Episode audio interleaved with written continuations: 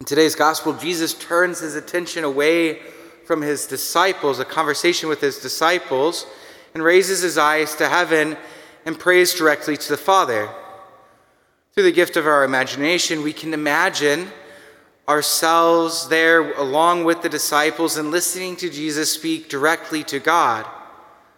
We are understanding on we understand that we're standing on holy ground. Jesus knows his hour has come to be glorified in the Father so that he can give eternal life to all those entrusted to him. In his prayer, Jesus explains that the key to eternal life, and he states and he quotes, This is eternal life, that they, may, they should know you, the only true God, and the one whom you sent, Jesus Christ. Jesus recalls to the Father and this idea of how he is glorified by God and how his works on earth are accomplished. All the works belong to the Father. Jesus then goes on to pray to the Father for the flock that he has given to tend that while he's been here on earth.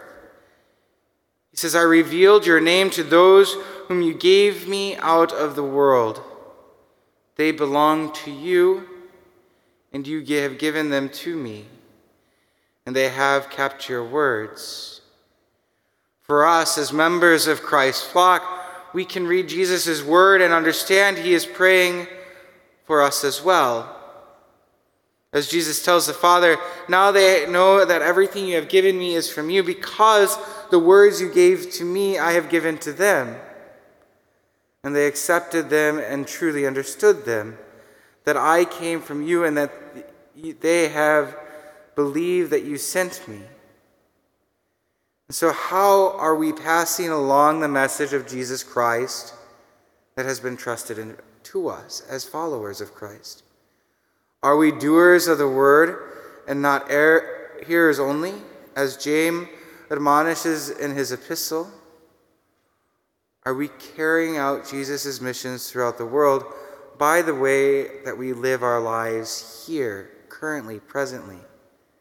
And so reflect on how we can better carry out Jesus' mission as his disciples to those that we encounter.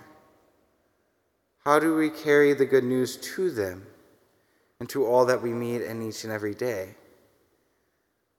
How is it that we, in a sense, preach the gospel daily, but when necessarily use our words?